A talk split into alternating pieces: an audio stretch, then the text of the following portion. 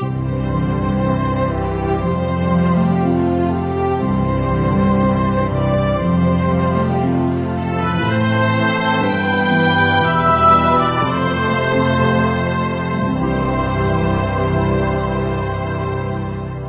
you for joining us tonight, along with many people across the world who are joining in this retreat as we prepare our hearts spiritually for the 40th anniversary. Tonight's broadcast comes to us from our five days of prayer that happen every December 8th through the 12th. These have happened since 1993, every single year, every December 8th through the 12th. Interestingly enough, a friend of Medjugorje always speaks during that period of time to pilgrims who are here, and he's speaking about Medjugorje, but yet no two talks are ever the same. There's a lot of context that happens with every encounter every single year depending on what's happening that year. This particular encounter took place in December 2005. That's almost 16 years ago. The title of this talk was Dealing with Your Trials. And in today's world, these are words which all of us are in need of hearing. So here's a friend of Medjugorje, December 2005, dealing with your trials.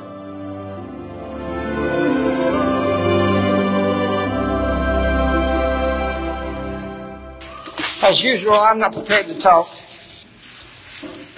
but we will anyway. I had Ruth left a few messages, and I want to welcome everyone here. We have this whole mission that's sprung forth from so many people that's out there across this land that supports this mission. Even foreign countries, even people in Saudi Arabia, which their mail gets screened, some of it don't get through to them. But I say that in the sense of the numbers don't have to be here praying this novena to participate in what they do. And most people can't come, of course, this time of year, but we have people all across the nation praying with us during these days, doing their holy hours, offering Mass, sacrificing, joining us, we was a little bit surprised this year because we didn't promote our nine days of fasting on bread and water that strongly.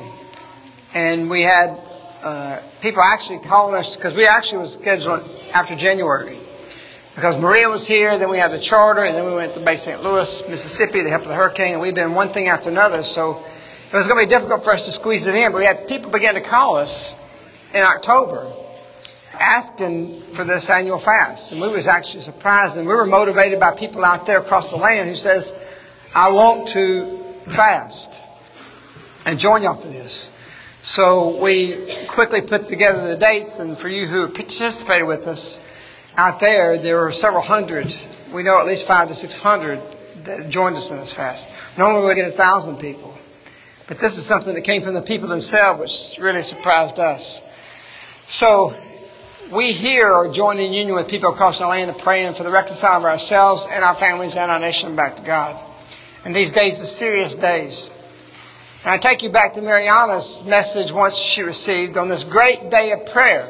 And a month later, I saw Mariana and asked her, What happened? Why did Our Lady say in that apparition this great day of prayer? And she said, she thought for a moment, she said, Oh, yes, because I thought something happened. The Pope did something, or asked people what happened in world events, nothing happened. There's no great prayer movements, but Mariana says yes, that the people who were there, 50 or so people, prayed with such fervency. And it really struck me that if 50 people pray like that, and Our Lady notes that, this great day of prayer, then it's not the numbers, it's what's from the heart. And so it's important for us to understand that Our Lady has told us, actually, I got the message. I do not need the Lord's Prayer said a hundred or two hundred times. It is better to pray only one, but with a desire to encounter God. And so we have it from Our Lady that all our prayers set from the heart were wasting time. That we really need to be in a position of, of coming to a tranquil heart and in peace and praying. And so that said, Never look at how many people are beside you. Elijah had no one beside him, and he stopped rain falling from heaven for three years. Elijah had nobody beside him, and he began raining down from heaven by one prayer. So you can do a lot, a lot more than what you can think. Everything here started from one decision, one call. And we see it rippling out all over the place. So don't think that your strength and what you can do as far as having impact is a big shortfall. God can use it. What I want to speak about today is a message that Our Lady says a little bit in a peculiar way. On January 25th, 2001, she says, Wars of your unbelief and fear of the future. It was strange that Our Lady equated that to wars. Preceding that, she says, Once again, I repeat to you, only through prayer and fasting, also wars can be stopped. We're thinking of Iraq. But that's not what she's saying. She says, can be stopped wars of your unbelief and fear of the future. What is she saying? That we have to believe. Really believe. In the first beginning days of Medjugorje, Our Lady came over and repeated one theme, that there's a crisis of faith. You don't have faith. This crisis of faith is a lack of belief. So Our Lady says, your wars of unbelief. I just was coming back on Southwest Airlines and in their magazine that they put out, they had in there an article about country music. And they said in this article that it's the number one music in the nation, in the United States. It always has been, always is. And they were just going through all of these different things and people who were singing and about the power of country music. And they went into the philosophy of why. Why does country music captivate so many people? And it says because it tells stories, and it tells stories about real life. And these stories of real life speak to us about and reach down into us about us, about us being able to relate to it. And I've got one that I want to play for you that's really something of a message for us in regards to what Our Lady says about for us to believe.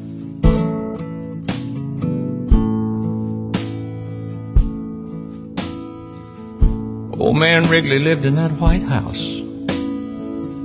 down the street where I grew up. Mama used to send me over with things. We struck a friendship up. Spent a few long summers out on his old porch swing. Was in the war, went in the Navy, lost his wife, lost his baby. Broke down and asked him one time, How you keep from going crazy? He said, I'll see my wife and son in just a little while. I asked him what he meant. He looked at me and smiled, said, I raise my hands, bow my head. I'm finding more and more truth in the words written in red. They tell me that there's more to life than just what I can see. Oh, I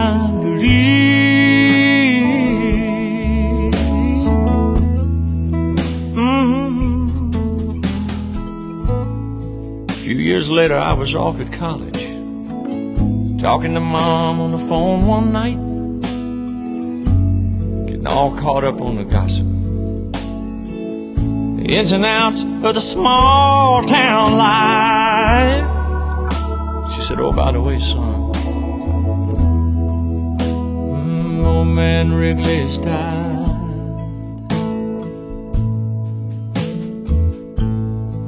Later on that night, laid there thinking back. Thought about a couple long lost summers. I didn't know whether to cry or laugh. There was ever anybody deserved a ticket to the other side. It'd be that sweet old man who looked me in the eye, said I raised my hands,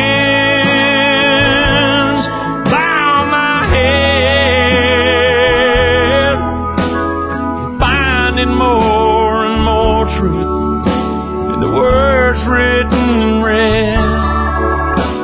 They tell me that there's more to life than just what I can see. I can't quote the book, the chapter or the verse.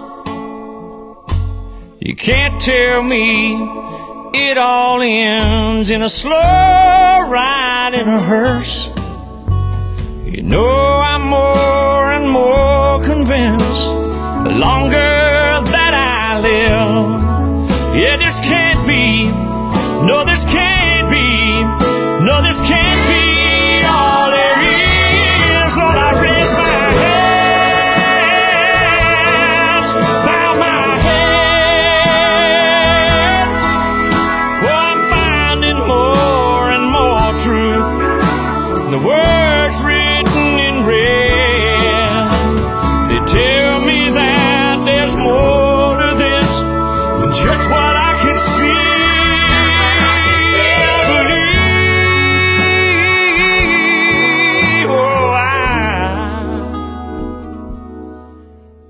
believe.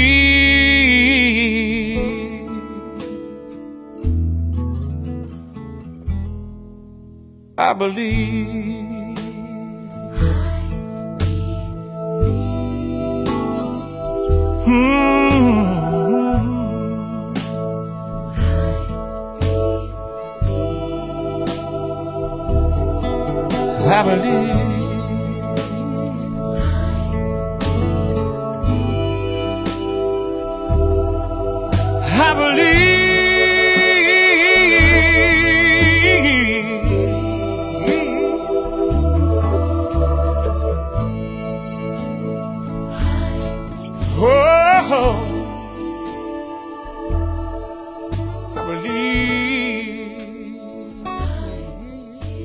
Lady comes in the beginning days of Medjugorje and she says, faith is in crisis.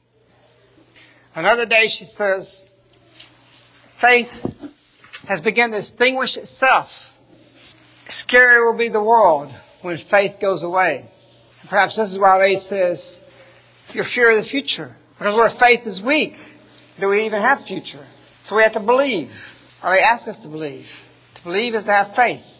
Lady says, wars of your unbelief and fear of the future. We have to ask ourselves, do we believe in the apparitions of Our Lady? And many people is devoted to Medjugorje certainly says yes. But when it comes to the messages, not all are accepted. They accept what's comfortable. What's uncomfortable, I don't have to pay attention to that. If a lady says something, she means it. Her words are not wasted. Not expressed like so many people on their cell phones. I just landed on the plane. I'm getting off the tarmac. I'm coming up the steps. You know, we do so much stupid conversation. It means nothing. Wasted words. Every word of Our Lady is measured, just like an ingredients to bake a cake. You put two and a third cups in it because that's what it needs. Not more, not less. Our Lady's not saying any more than she needs to say, and she's not saying less. Some theologians reject Medjugorje. Says it's a lady, she's a chatterbox. Because we got 25 years of messages now. And I've actually read this from theologians. The Mother of God would never come and do this. Jesus was too, if they want to class it that way. They said in scriptures, if we put in the books, it will fill all the world. Just what Jesus did and said. Our Lady has a lot she wants to do. But we should never look at her words in unbelief that I can pick this and not the other. All of them are to be believed. All her words are to be accepted. And some of them, you want to say, gee, thanks. That's what, that's really what we want to hear. One thing that's happening right now is, is a great, great suffering among her children. A suffering that many of you here can finish my sentence and identify with exactly what I'm saying. Why am I going to this trial? Why is this so difficult? Why is this happening? Our phones ring every day of the most serious natured difficulties that can be imagined. Real, real suffering. I'm convinced the world and the human heart and the numbers that's in the world that there's more suffering in the world than we've ever had before in the history of the world. It's not that somebody hadn't gone through that trial somewhere in history. We've never had it on such a large scale. People are hurting. People are suffering. People would say relief to them would be to die. Just die. There's nothing more painful than divorce. Every day we get calls about this. Many times both of them been to Medjugorje, and they can't even stay together. Satan wants destruction. And what is the purpose of this suffering? What is the purpose of these trials? Who sends them? Who wants this for us? Our Lady said, August 22nd, 1985, and I'm going to take some words out of this message to give you the crux of what she says. I'll reread it. She says, I wish, God wants to send you trials. Gee, thanks. Gee, thanks, God. You know, here I went lower than I was yesterday, and tomorrow I'm going lower, and next month you're going to be at a pit lower than that. Thank you, God. It's like St. Teresa who was riding across a stream, and she flipped on her saddle upside down. She says, I see what you do to people that you don't love, God. Dear children, today I wish to tell you that God wants to send you trials which you can overcome by prayer. God is testing you through daily chores. I just had somebody say that they're going through this tremendous suffering. Their husbands left them. I won't go into the details, but this is a typical story. And yet, two years ago, they were praying to be a victim soul. And so they get what a victim soul gets and they're complaining about it. Nobody wants that. But don't pray to be a victim soul. It's dangerous even to pray to be a saint. But we're in a time of grace. And God wants to send you trials. And you say, well, I'll do this for you. I, I told the person, I said, well, that's pride. If you ask to be a victim soul, you're pride. And God's going to allow things to happen to humble you.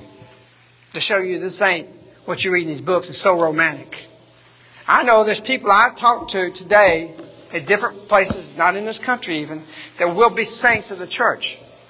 I'm certain they'll be canonized. I don't preempt the church in saying that, but I, we've read enough, you know enough, if you read spiritual material, to know what it takes and what it makes to be saints and what they are and what they're moving. So the visionaries are going to be saints. And I can tell you, you can't even imagine the suffering of their smiling faces. There's the demeanor they put on to carry their cross joyfully. But the anguish, the darkness that God doesn't illuminate them while this is happening, is such suffering that few people in this room will ever experience that. And yet you can say, well, they don't know what I'm going through, or he doesn't know what I'm going through. We hear it. We're in tune with it. Whether it be your children, your spouses, work, this is a time that Our Lady says, I wish to tell you, she's real revealing, I'm, I'm letting you know a secret. Do you believe her words? Or is it unbelief? I wish to tell you that God wants to send you trials. When you go through conversion, you say, Oh God, I did this. Yeah, I'll suffer for you. And when you suffer for him, why are you doing this, God? I didn't know it was going to be like this. You could just ease up a little bit on this part of it. I didn't, I didn't know that. I thought I was going to be in a book somewhere and be some hero. It's deeper than you can imagine. And your suffering is deeper than anybody else can understand. Why is that? Why does God want to send us trials? Why is Our Lady saying this to us? And is this to happen to everybody? No, it's happening to His children. It's happening to those who are praying. The godless are, are having fun on Friday nights. It's a pattern that everybody that converts Everybody begins to pray. They have a honeymoon period, and then they have darkness, or they have suffering, and they have sorrows. Deep, deep grief, suffering. Why is that? The scripture says, why are you surprised at this? What are you surprised for? The scripture's quote says, Do not be surprised, my child, that a trial by fire is occurring in your midst. For gold is refined by fire. He wants to make you gold. He wants you purified of your past. Lady says something that's amazing. Because we think we can pray. I've been praying. I did my 54 day novena. Where is it, God? Somebody just told me they did nine days of fasting and prayer and nothing happened. Or your situation is so complex and so difficult. How many years has it been there? And how many years did it lead up to your problem? You spent 20 years making a problem and you want God to do it in nine days and fix it? Our lady appeared once and she said, after the war in Bosnia had been going on, a war that was impossible to stop. Why was it impossible? Because you had Muslims, you had Croatians, and you had Orthodox, all enemies living in the same neighborhood together. It wasn't like the Civil War here. You had the North and the South, and you had some distinct lines. These people were neighbors, and they knew each other. And they began to kill each other. And they began to do things to each other that I can't even mention here because of our children. Atrocities in the same neighborhood. And when I heard some of the things that took place, I said, there's no way this war can stop. How is anybody going to get that out of their heart? I don't know if I could, some of the things that took place.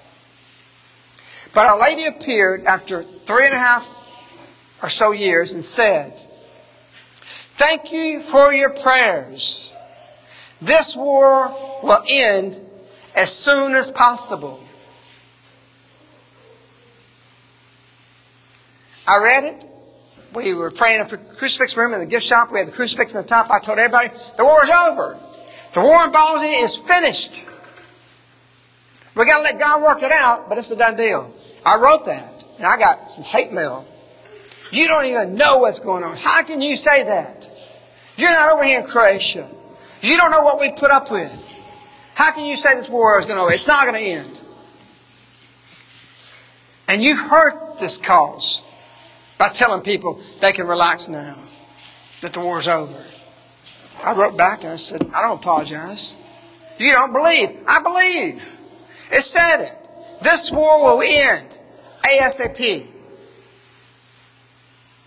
As soon as possible. Her exact words. ASAP. As soon as possible. In God's time, not your time. The decision was made. The prayers were done. It was granted. But God had to work through the problems, the complications, the neighborhoods. Everything had to be on a timetable through the free will that God could make it be ordained through the angels, working through maybe a million different scenarios to bring peace. And it happened. Nine months later, it still hadn't changed. But at that point, the Serbs stepped up the escalation of atrocities. And I said, This is good. And everybody said again, How can you say such a thing? I said, Because this is what it's going to take to end the war. Do you call a plumber to fix a leaking faucet? No. Do you call a plumber when your pipe breaks? Yes.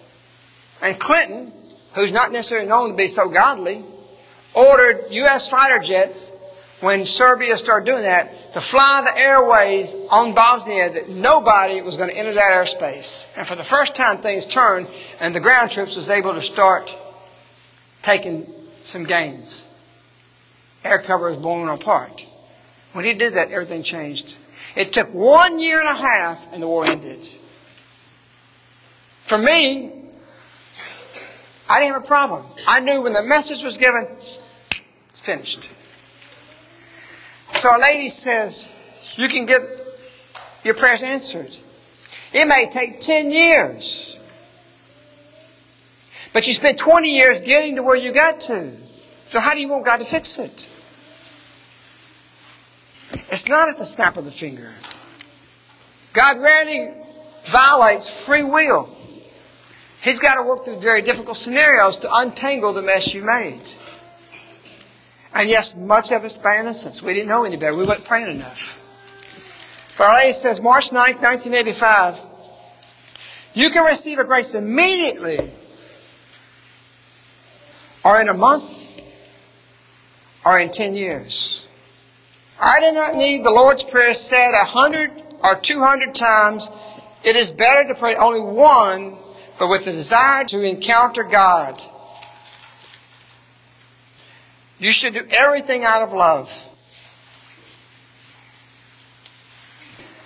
I have been working with ABC I've been working with Martin Sheen, the actor, in California. I've been working with uh, Rob Wallace, the main producer at 2020. And I was trying to get somebody to fund a documentary back in the late 80s. And I was still had my business. And I was doing all the work. Martin wanted to do it. The producer wanted to do it. The 2020. Everyone wanted to do it, and they all had something of themselves in it.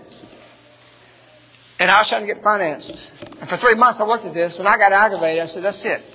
I've been to this guy several times. And I walked out on my pool deck. I said, God, I'm finished. Here it is. I, I've got a business to run. I'm trying to do this for you, and you're not giving me no help.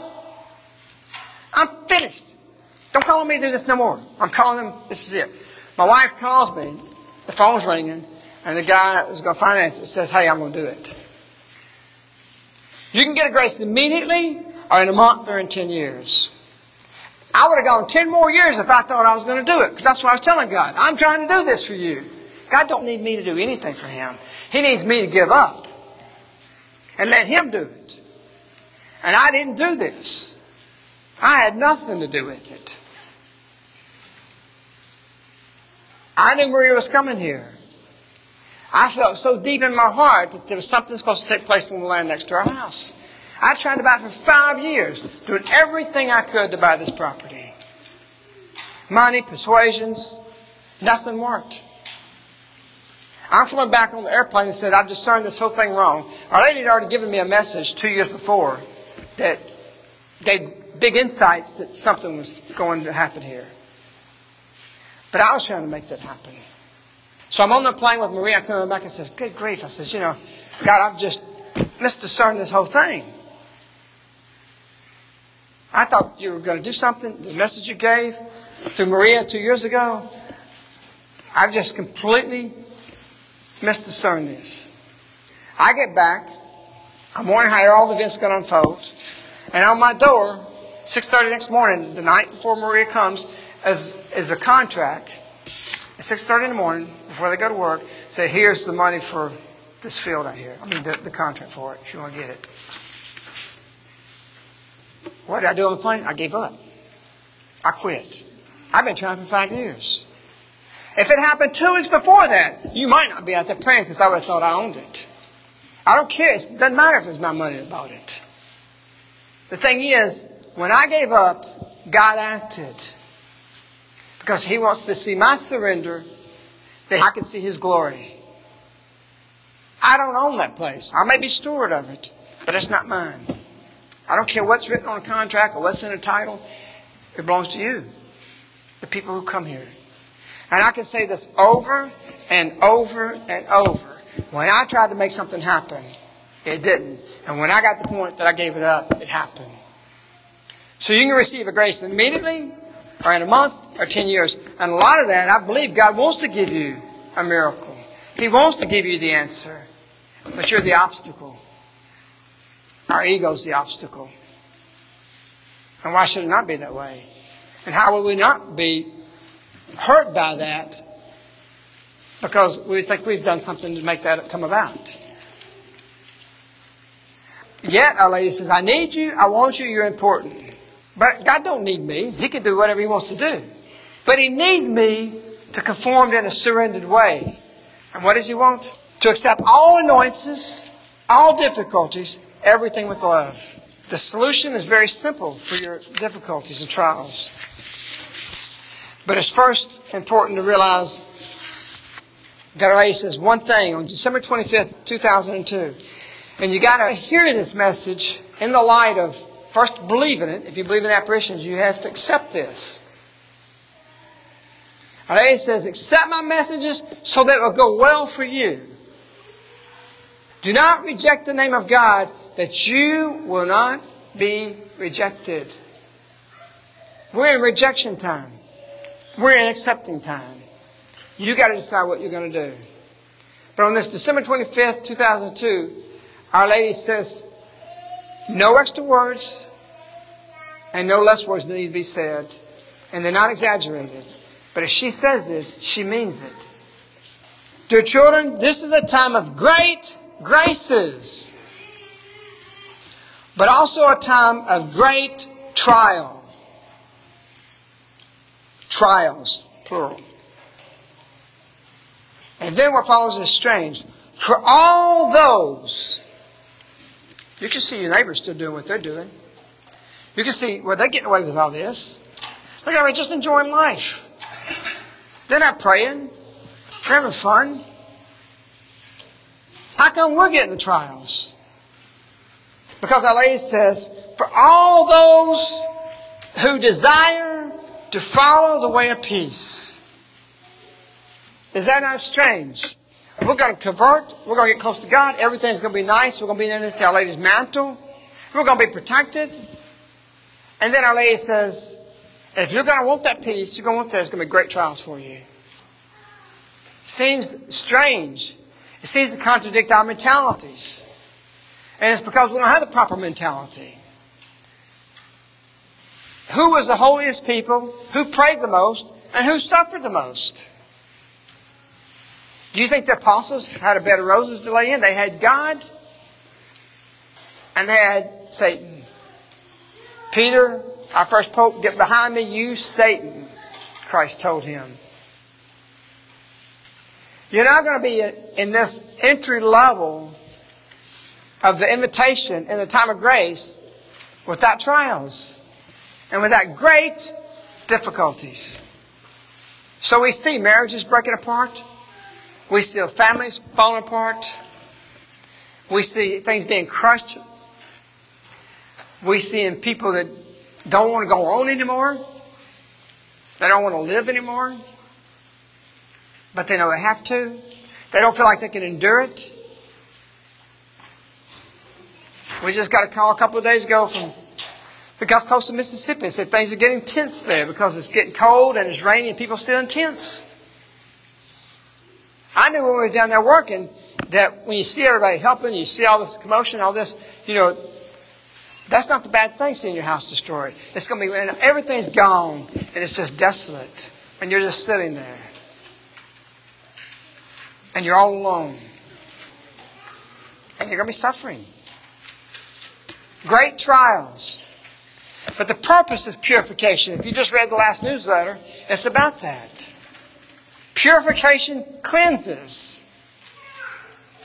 If we're stepping up to the bat to listen to Our Lady, and we're in a world gone wrong, what's got to happen to us before we can be used by her? She says, I want to use you in a great plan for the salvation of mankind. And it was the saints who suffered the most. It was the apostles and the disciples of the early church who suffered the most. You will suffer. You will hurt. And you will regret you pray to be a saint. But you can say, God, I, don't have strength no more. But Jesus, I gave you my decision. And that's all I'm giving you is my decision. Because I have nothing left in me. This mission didn't come like this because we just got it made. We're doing what I said. We're being happy. Our Lady said in the bedroom, Be joyful carriers of your cross. We've been through the fire. And we're going to continue to go through the fire. And just when we get out of one, we think we're out and we got some breathing room, another's ignited. The spiritual life is just that. But Our Lady says, the Almighty will reward you when you get to heaven.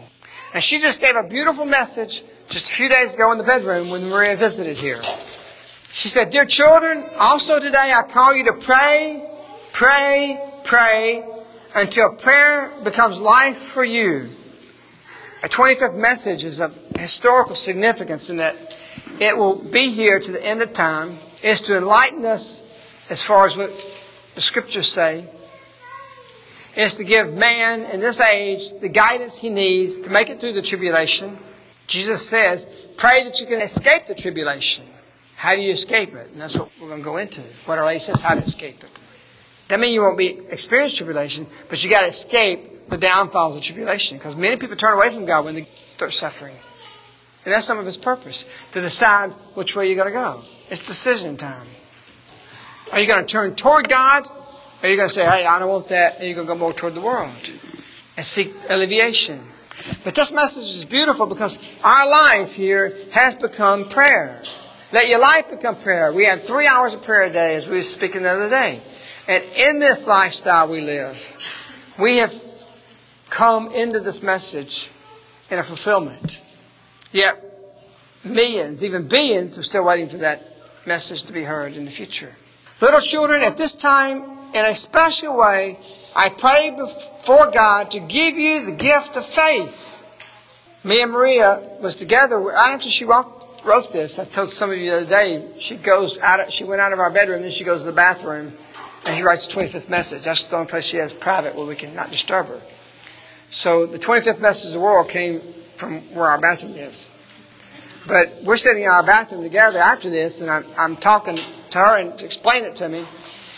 And we get to this part about give the gift of faith. And I thought this is beautiful. You know, I, I really actually, my first thought, Our Lady is in a special way. That no being comes close to God or enter where His throne is to the level that the Virgin Mary can enter. No angel, no person, I wrote that in Quietism, has entered into the presence of the Trinity to the depth that Our Lady can enter into. And here it is, she says she's praying for you. I am praying for you in a special way before God.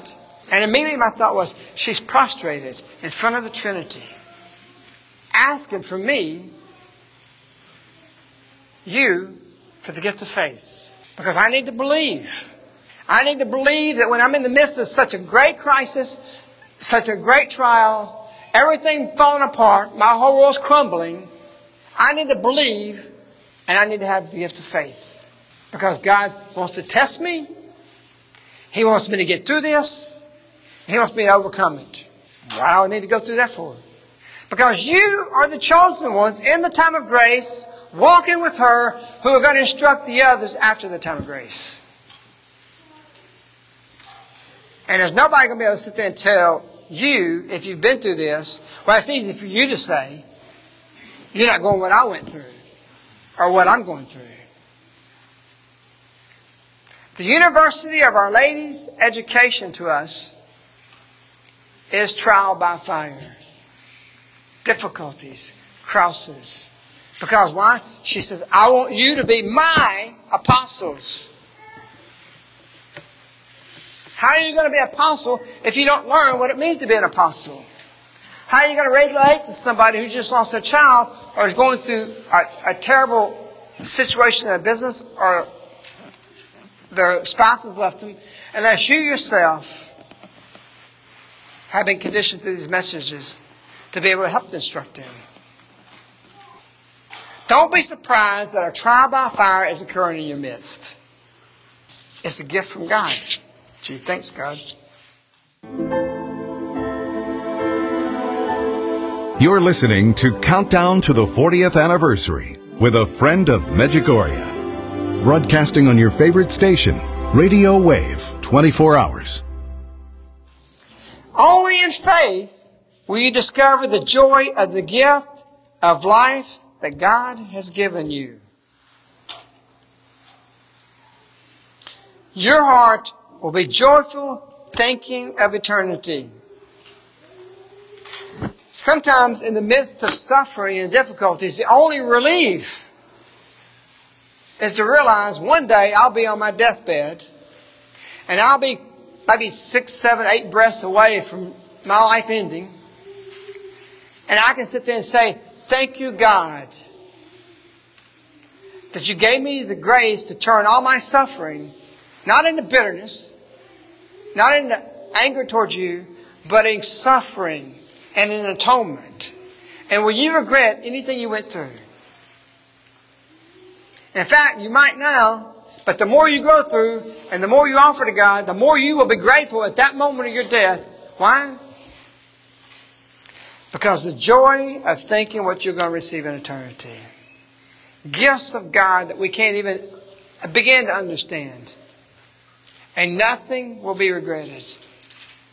Not one effort, not one sacrifice, not one fasting day, not one nine day fasting,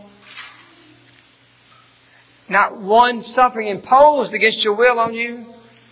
All these things you'll be grateful for. And so Lady says, get your mind off your present suffering. Think of eternity. It has purpose. And you'll be glad for it. Not now, but one day you'll be glad for it. And I've talked to some of these people who I know will be saints. And they don't like some of the stuff they're waddling in right now. You think after years and years of them already suffering, it's gotten easier. It's worse. It's worse. Anguish. Real anguish in their hearts.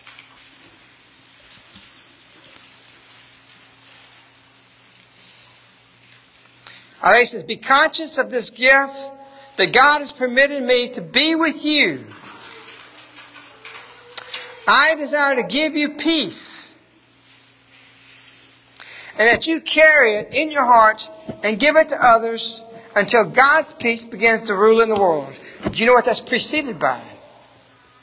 She says, I, I want to give you peace. I want you to carry in your heart. I want you to give it to others. And then throughout the whole world to be given. It's preceded by, this is a time of great grace, but also a time of great trials for all those who desire to follow the way of peace.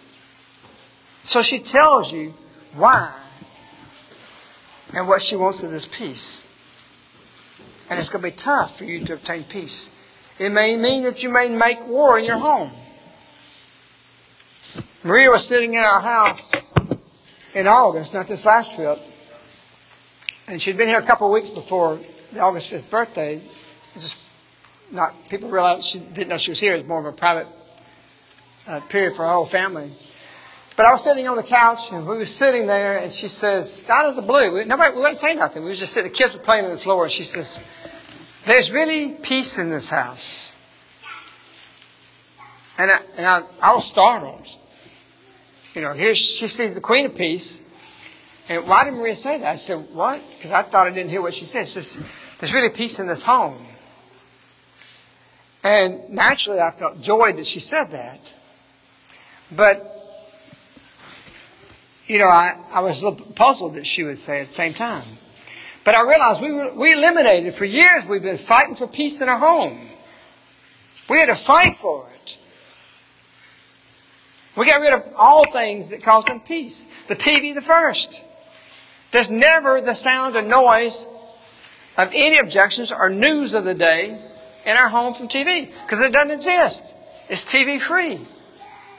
That one step alone brought tremendous peace to our home. We don't listen to secular radio stations. We don't listen to any music that's not about God, family, or our country. We screen it. We don't take newspapers. We don't have any magazine subscriptions going to our house other than maybe something about cattle or something.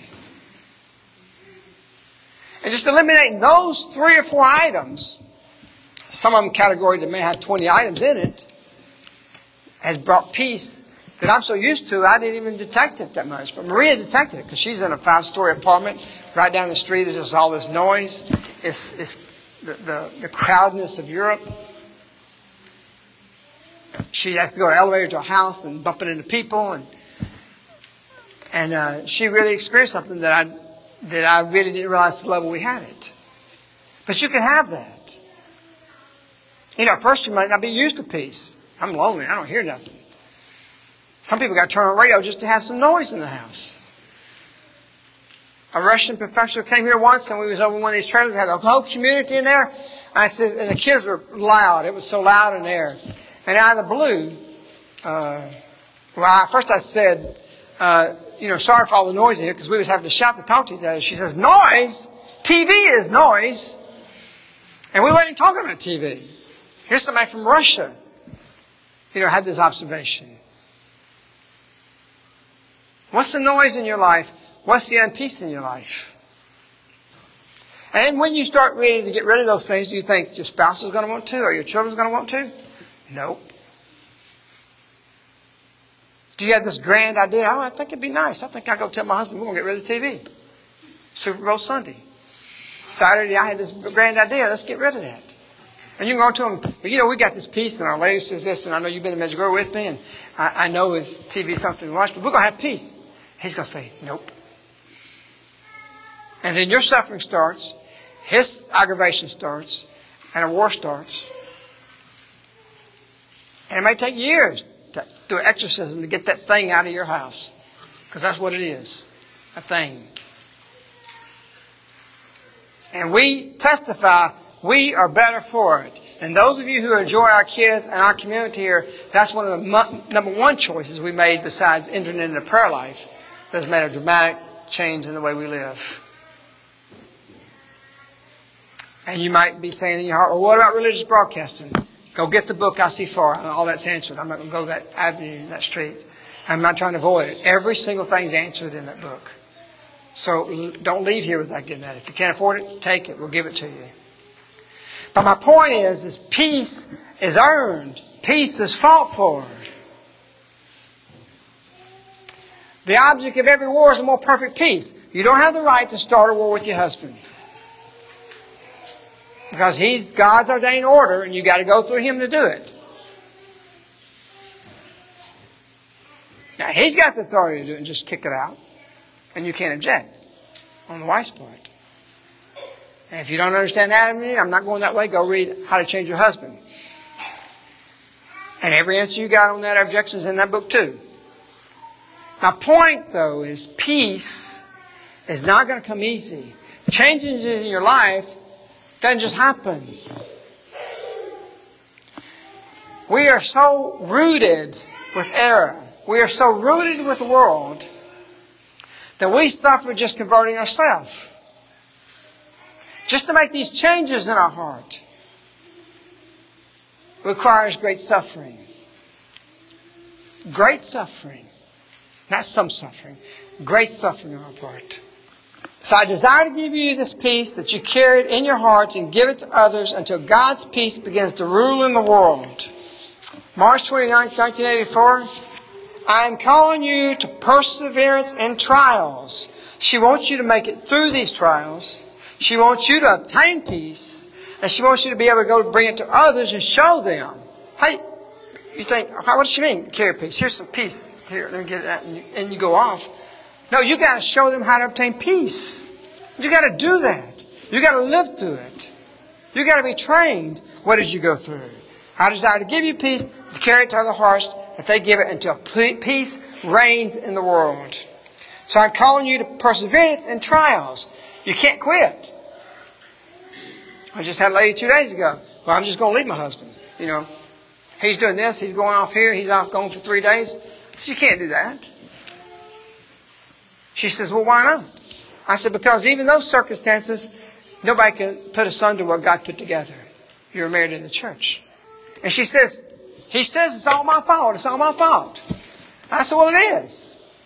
She says, what? I says, it's all your fault. That's what he's saying. It's all your fault. Then it's all your fault. She says, Well, how can you say that? I said, That's what Jesus said when he carried the cross. It's all my fault, God. Every sin, that, since Adam to the last man, it's all my fault. You punish me for that. You want his salvation. You'd already told me that in the conversation, wife. And God's making you his Savior. Take all his faults on. I don't care what he's doing. Whatever happened to the mentality of the early Christians? when somebody's about to execute them. I forgive you to an enemy. And this is your husband, and you're not willing to do that. You got children with him. Take the fault on. Be his savior. You may be the only thing that saves him from going to hell. She said, Well, nobody's told me that advice. She, I've been a priest. I've got friends. I've got other people counseling. Nobody said that. I said, So what do you make of it? You're right, she said. You're right. I don't wonder if I'm right. I know I'm right. Not because me, because it's in the message. Persevere in your trials. You got to be the deliverer of peace. You got to be the one that experiences these things. You got to atone for other sins because, because Jesus did it for you. Everybody is called to be a savior. First, for your spouse. First, for your children. First, for those around you. And you want to quit? Before all that, I said that. She said, Well, I don't think God wants us to be married. I said, Where'd you get that from? She said, Well, I had two priests already tell me that. Well, God puts together, nobody puts under. God don't want anybody to get divorced. What does hate mean? Think about that. Even above hate, and what we think hate means, what does it mean when God says He hates? I was talking to somebody in Miami. who was translating How to Change Your Husband. And they said, well, we can't use this title. God, God doesn't say that. I says, God says that in Malachi. And God says in Malachi, God hates divorce. That's scary. What does that mean? It means the total absence of God. The total absence of God is hell. Divorce is hell. Hell. And many people think they're going through it in the midst of it. And save themselves from going through it anymore. They want to get out of it. It's even worse. Where are your children going to be? Where are they going to spend Christmas? Where is Thanksgiving? Who's going to do this? Who's going to do that? And that's before they get a divided heart. And I know some people here are products of divorce. Some people are divorced. It's not condemning it. But where were Jesus was when he had to stand up and say, it's time to stop. It's time people become outspoken. This is going to be looked down upon. No, you stay together. You suffer. And if you go through living martyrdom, but you save that spouse, then you gain eternity and the joy that comes with it. All you have to save one person to gain heaven. Scripture says that. The first place you look to is there. And so many people are ready to get rid of the crosses, ready to put them down, thinking they're going to get some alleviation from it. It's just going to get worse. I'm amazed at the spiritual people, even in the Medjugorje movement, that advises people to go ahead and get a divorce. I wouldn't do that, or that's not wrong. I understand. Don't listen to the issues. What's right? What's right is what God put together, and you don't need anybody to listen, giving advice to anybody, or listen to anybody that calls for separation away. And again, you say, well, there's complicated situations. Read How to Change Your Husband. It covers a lot of ground on both sides, whether it be man or woman.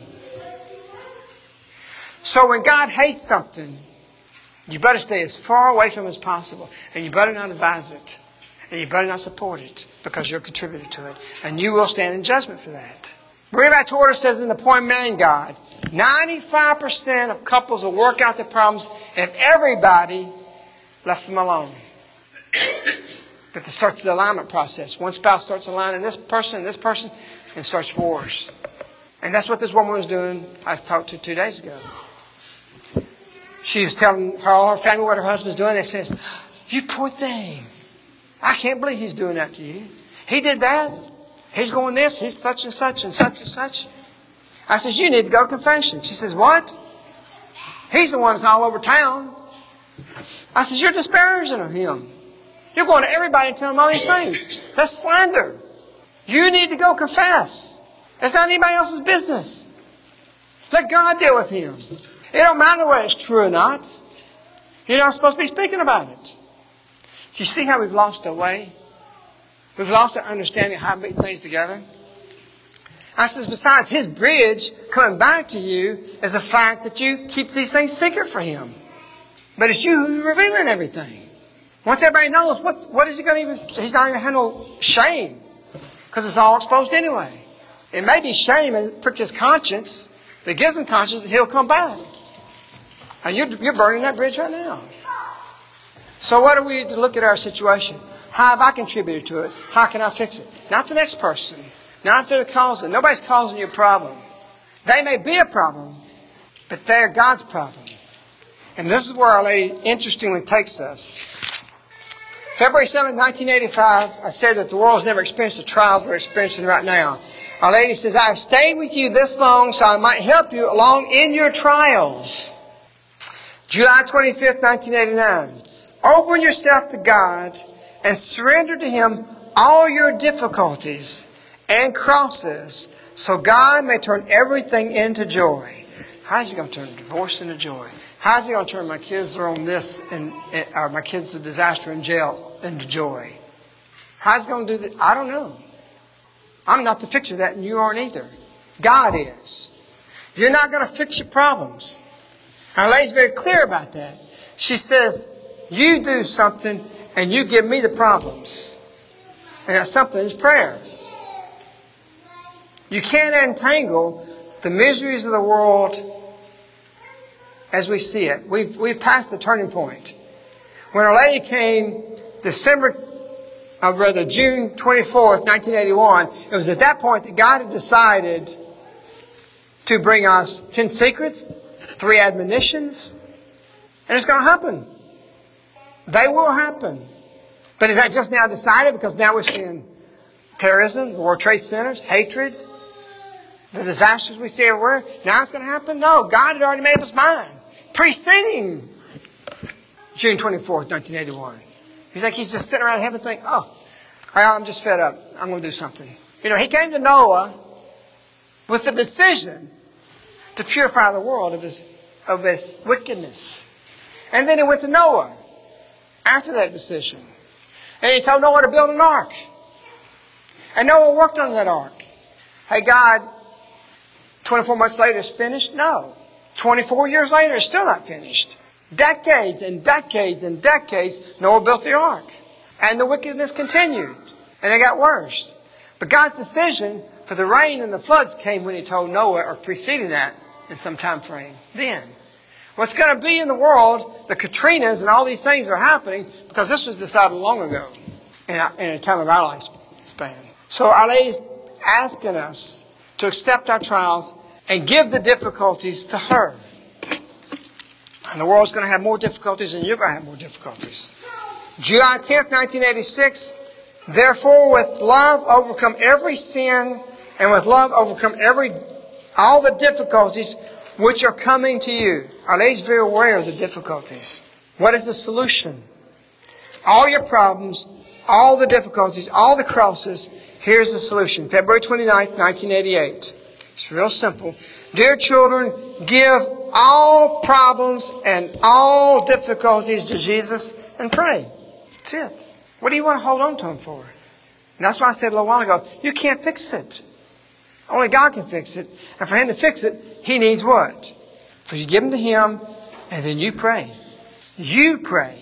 I asked Maria to ask a lady something for a whole year, and all she did to me was pray. I wanted more than that. I did a novena with Maria, and we come after this nine day novena saying all this, and, and our lady comes down, and we ask her the question again, and she says, instead of pray, she says, You pray. You know, I wasn't getting it. Three times she told me that. And she did add something to that. She says, You pray, now's not the time. But the you struck me. You need to pray. You want your problems fixed, you want your difficulties fixed, give them to Jesus, and you pray. That's the solution. January 2nd, 1989. Our Lady doesn't advise how to fix your problem but rather what we're to do with him, as she just did in the previous message. She says, abandon in this message, abandon all your problems and all your difficulties to me. And what am I supposed to do? She says after that, live my messages and pray and pray and pray. It's that simple. All these counselors you go to, they all try to give you, you, you tell them the issues and they try to fix it and they try to tell you how to fix it. It's all bad advice. You know, I've heard once, we've heard a thousand times, the marriage counselors we're going to are causing us to even divorce. We tell people don't even go to them.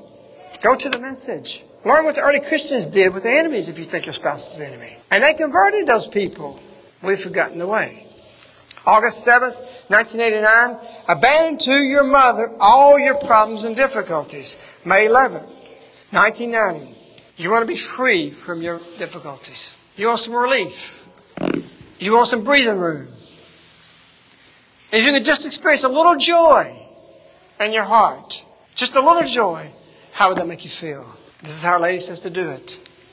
May 11th, 1990, I want to ask you, she's asking, ask you to give me your problems and difficulties so that you are able to pray with more freedom.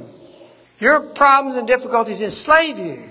When you give them up, when you take them out of your heart, I'm not going to deal with that no more because I can't. You're free. Why are you holding on to it? I was just counseling somebody a couple weeks ago, and they had been trying to do this, and they had been having somebody call their house to the to the to uh, create a scenario and do this and do that, and, and they were doing that. I said, "You're doing everything. What, you, let God do it. What are you What are you trying to do?" And they were in bondage, and it took a long conversation to make them realize, just give it to God. Free yourself from it. I ended up I can't do anything except to God. And you know what? Peace, and they're free. Difficulties so that you are able to pray with more freedom and more joy. So freedom and joy comes when you give your problems and difficulties to Our Lady. So that that prayer, so your prayers becomes a prayer from the heart. Release. Does that mean unshackle? That means unlock. That means get away from? Let go. Release yourselves from your difficulties. It's within your grasp to do that. It's your decision. It's your power to unshackle what you're enslaved to. Release yourself from your difficulties through prayer, and I will pray for you. Is that not awesome? Awesome. Just a little bit of Our Lady's words, and the whole world would be healed from all the sufferings it's suffering from. It doesn't mean they're going to go away. It doesn't mean the problem won't exist, but you're free from it, and let God resolve it. June 29, 1992. Give me all your problems and difficulties. 1983. When you suffer difficulties and need something, come to me. How beautiful. Our Lady's that close to us. We went, one time we had a need in the community and we all went to the chapel and I quoted the message. Actually, I didn't quote the message. We picked the message at random.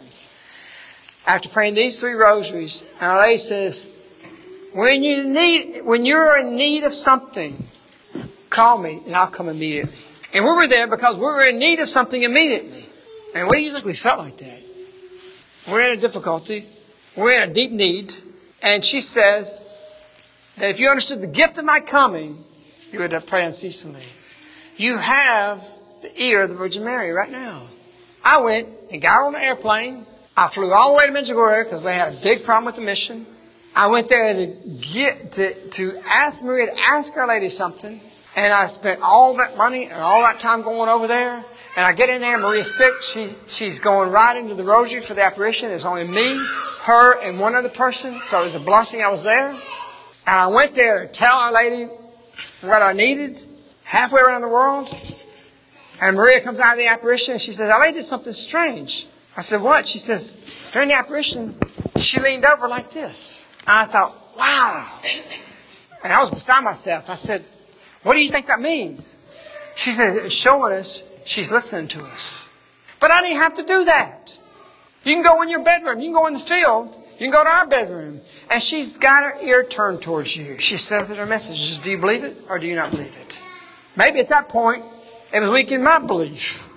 Maybe my faith was weak. Because I had to get on a plane to do that. I have it right here. Or maybe I was supposed to go there so I could tell you that story. It strengthens my faith. I know Our Lady's got, I got Our Lady's there. And I know I can go on my knees and really have a conversation. And I can't go downtown Birmingham and talk to this mayor. Unless I have an appointment, he probably won't give me that. He's too high and mighty. I'm nobody. But you're somebody because you're the child of Our Lady. And that makes you somebody. So we've got Our Lady's ear. We've got problems. She tells us how to deal with it. So we see in this, and usually we cover a lot of different grounds, but I felt that, there's so much suffering, so many calls coming to us, so many people in hurt and mode right now, that we need to cover this ground about difficulties and trials. And when you walk with Our Lady, it increases. There's another song I want you to listen to, we'll end with, that actually speaks about these things. And, and you can follow it with this because the words may be a little bit hard to hear. But don't start reading it till, um, till the song starts. You know, it used to be. We, I've read some things where the saints says that Satan actually was a light bearer, and that he his uh, his thing in heaven was he was in charge of the music. Whether that's true or not, I don't know. You know, I've read spiritual writings that say that, but uh, we see it, he's very active in music today because music has a profound effect and very powerful. And it speaks to the heart sometimes in ways that you can't do in any other way. And we see music motivates people, it motivates many people to sin, but also can motivate us to good. And so we have the heavenly choir of angels, and uh, sometimes the messages can be put stronger and clearer through a song. And uh, this is one of those songs.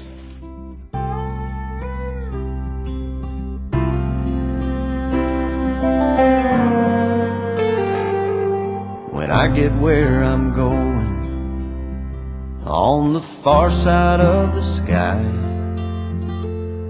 The first thing that I'm gonna do is spread my wings and fly. I'm gonna land beside a lion run my fingers through his mane. Or I might find out what it's like to ride a drop of rain. Yeah, when I get where I'm going, there'll be only happy tears. I will shed the sins and struggles I have carried all these years, and I'll leave my heart wide open. I will love and have no fear. Yeah, when I get where I'm going, don't cry for me down here. I'm gonna walk with my granddaddy, and he'll match me step for step. I'll tell him how I've missed him every minute since he left. And then I'll hug his neck, yeah, when I get where I'm going. There'll be only happy tears. I will shed the sins and struggles I have carried all these years.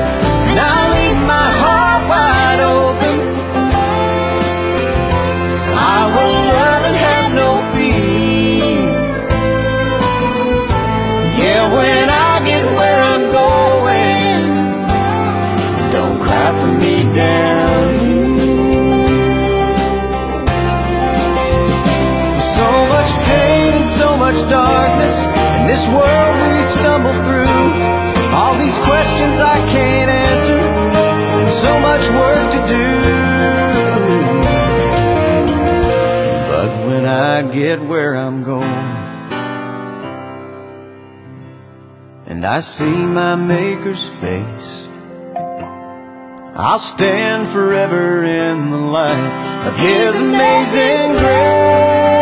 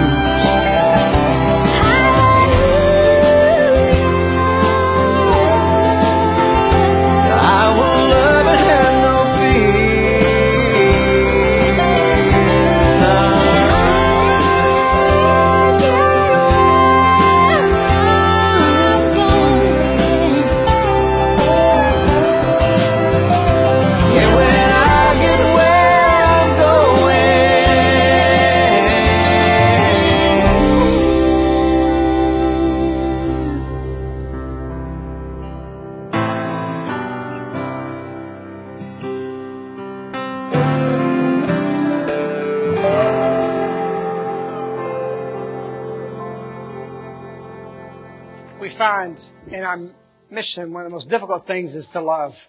And it's strange in this song it says, I will love and have no fear. Because sometimes it'd be easy not to love. Because to love means to expose yourself to injury, to those who would hurt you, to know how they would treat you is not the way you're going to have to treat them if you love them. So you receive injuries because of that. And to love is probably one of the most difficult things, but it's the first thing that Our Lady calls us to. We've had to go through fires. We've had to put up with things publicly, privately, behind the scenes, in front, things you know, things you don't know, over and over and over. And we couldn't react the way they were acting to us. Or we can't act in a way that persecutions, even when we had the power, we had to be measured in our response because of the law of love. And it's a very, very difficult thing to do. Especially, you know, when you could straighten out a crooked road or you could rectify things. But to be silent and to love, or you've been sitting, spit in the face is a very, very difficult thing to do. So often we see even things brewing for us that we know we can stop. But now we have to let that wave go on through. Let the good-willed people see through it, and the bad-willed people ride that wave, because they won't. They don't want to hurt you. They wanted to hurt Christ. Christ promised you follow him. He goes through the same thing. And to follow a lady means that. So, to love in the chapel is not written without a deep understanding of why those words are put there. So we've been there. And if you hadn't been there, you're going there if you follow Our Lady. Not for punishment, but for the glory of God and for what this song encapsulates the joys you'll experience and the rewards you'll experience in heaven.